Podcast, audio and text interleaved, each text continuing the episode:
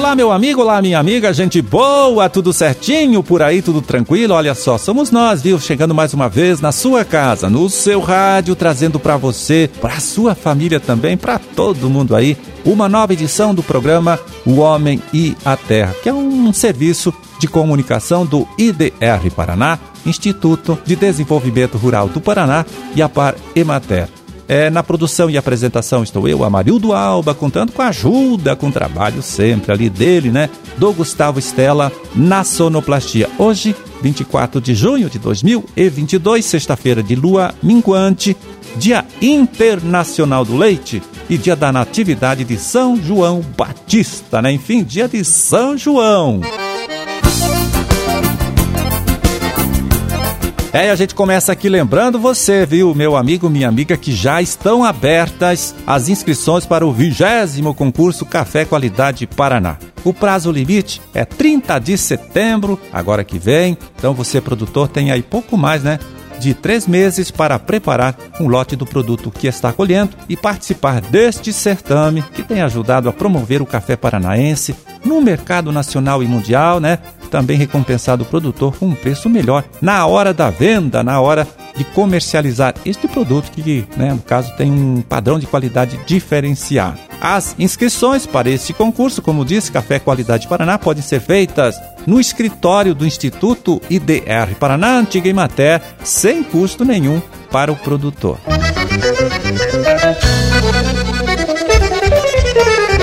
Bom, e na próxima quarta-feira, dia 29, olha só, acontece na Lapa o oitavo Seminário Estadual de Fruticultura de Clima Temperado. E é para saber mais sobre a programação deste evento que a gente conversa agora com o extensionista agrônomo Juliano de Lima Souza.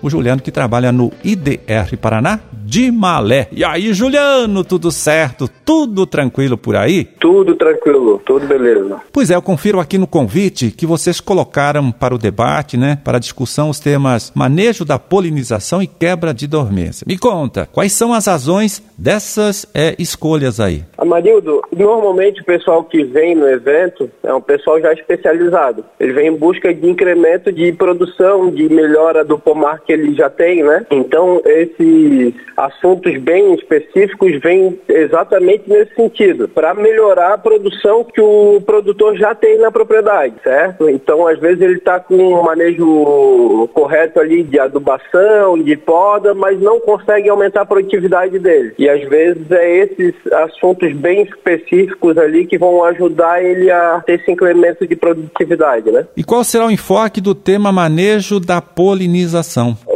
Da polinização seria a introdução do agente polinizador, no, no caso, a maioria das vezes abelha, né, no pomar, para a gente ter um aumento de produtividade a partir da polinização, certo? Então, é um assunto que quem está trabalhando com alta tecnologia já desenvolveu bastante na propriedade e um negócio que pode ajudar bastante o produtor aí. E quando vocês falam de quebra de dormência, viu? Seria fazer isso de forma planejada, de forma induzida? É isso? Principalmente aí nas frutas de caroço, a gente vai ter um, um probleminha em determinados anos, né? Às vezes por questão de temperatura, questão climática, a gente não vai ter uma uniformidade de brotação. Se a gente for falar de ameixa, por exemplo, a ameixa, ela tem a polinização cruzada. Então, ela precisaria que a planta macho e a planta fêmea florescessem no mesmo momento. Se isso não acontecer, a gente não tem a polinização cruzada e a gente acaba tendo perda de produtividade. Então, para frutas de caroço, para uva, isso é uma questão bastante importante. Né? Bom, pela manhã tem essa discussão mais teórica e à tarde eu vi aqui que tem a visita às plantações de frutíferas da estação aí do Instituto IDR Paraná o que o produtor poderá ver, poderá conhecer, então, nesta oportunidade? Exatamente, Marildo. Na parte da manhã, a gente vai fazer o evento aqui no Centro de Eventos da Lapa, que fica anexo à estação de pesquisa do IDR aqui da Lapa, né? E na parte da tarde, a gente vai fazer uma tarde de campo na vitrine tecnológica de fruticultura e vão ter algumas empresas apresentando alguns produtos, algumas tecnologias, né? E vai ter as baterias das culturas. Então, a gente vai ter bateria de uva, bateria de maçã, pêssego, ameixa, amora, é, mirtilo, framboesa. E a gente vai estar com uma equipe de profissionais, de pesquisadores, extensionistas, bastante especializada em cada bateria. Então vai ter só gente muito boa em cada bateria aí para tirar dúvidas dos participantes. E ainda tem vagas, é, Juliano, para o produtor interessado participar deste evento? A Marildo, infelizmente, a gente não tem mais vaga. A gente teve uma procura bem grande, né? A gente estava planejando um, um evento para 350 pessoas, a gente já passou desse número e o pessoal, todo mundo está pedindo aí mais vaga, mas infelizmente a gente não consegue atender, porque a gente tem um número limitado aí de participantes. Tá certo, Juliano, muito obrigado por atender esta nossa ligação, por falar com a gente. Forte abraço, bom evento aí para todos vocês na próxima próxima quarta-feira e até um outro dia. Muito obrigado, Marildo. Espero todo mundo aqui no dia 29. É, falamos aí com o agrônomo extensionista Juliano de Lima Souza, do IDR Paraná, lá de Malé. Ele que deu detalhes, viu, pra gente aqui sobre a programação do oitavo Seminário Estadual de Fruticultura de Clima Temperado, que acontece agora, nesta próxima quarta-feira, dia 29, na Lapa. Evento promovido pelo Instituto IDR Paraná, pelo Senar Paraná, Prefeitura da Lapa, SEASA e Secretaria de Estado da Agricultura.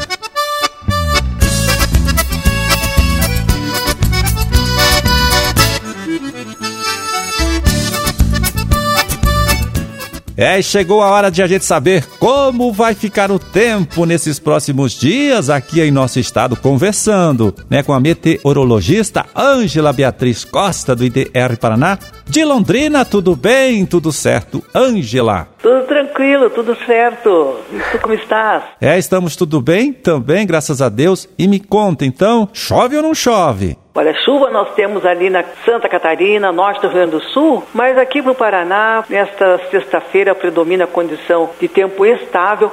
Pode ser que no sul aqui do estado temos um aumento de nebulosidade em consequência dessas áreas de estabilidade lá dos estados vizinhos. Mas a tendência é a condição de tempo estável, temperaturas elevadas. Então, o nosso agricultor que tiver que fazer alguns procedimentos no campo, será uma semana ideal. Sábado, domingo, segunda-feira, os próximos dias será de tempo estável aqui no Paraná. E essa condição de tempo mais seco, você acha que pode se prolongar um pouco? Essa condição de tempo estável vai se manter até a semana seguinte. Tem condições para chuva, temperaturas em elevação, baixo índice de umidade relativa. Então, para quem vai trabalhar no campo, são as condições ideais. Agora, Ângela, a gente vê que chove no Rio Grande do Sul, chove em Santa Catarina. Essa chuva chega aqui bem pertinho, mas não avança sobre o nosso estado. O que está acontecendo? Olha, Marildo, nós temos um bloqueio atmosférico, que é uma massa de ar quente, seca, que está sobre a nossa região aqui no estado do Paraná e toma parte também do Sudeste, que impede que esse sistema frontal, que essas frentes frias,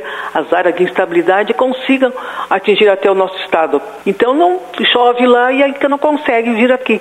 Esse sistema ele vai desviar para o oceano. Provavelmente no litoral nós tenhamos uma condição para chuva lá para segunda-feira, terça, mas no litoral. Nas demais regiões que tivermos vai ser só um aumento de nebulosidade. Bom, não chove, mas pode esfriar? Não esfria não. As mínimas em torno de 12 até 14 graus, 12 no sul do estado, 14 aqui no norte, né? Isso no final de semana vai ter um ligeiro declínio no sul, em torno de 11, 10 graus naquela região de União da Vitória, também em Campos Gerais, Ponta Grossa, 11 graus as temperaturas mínimas. Mas com a presença do sol, a tendência é ela se elevar, podendo chegar aos 28 graus no norte e no sul do estado em torno dos 21. Então vai ser as temperaturas bastante agradáveis para a época do ano. Valeu, Ângela, mais uma vez, muito obrigado pela sua contribuição, né, aqui com o nosso trabalho. Forte abraço, tudo de bom e até a próxima terça-feira. Até outro dia, um abraço para vocês.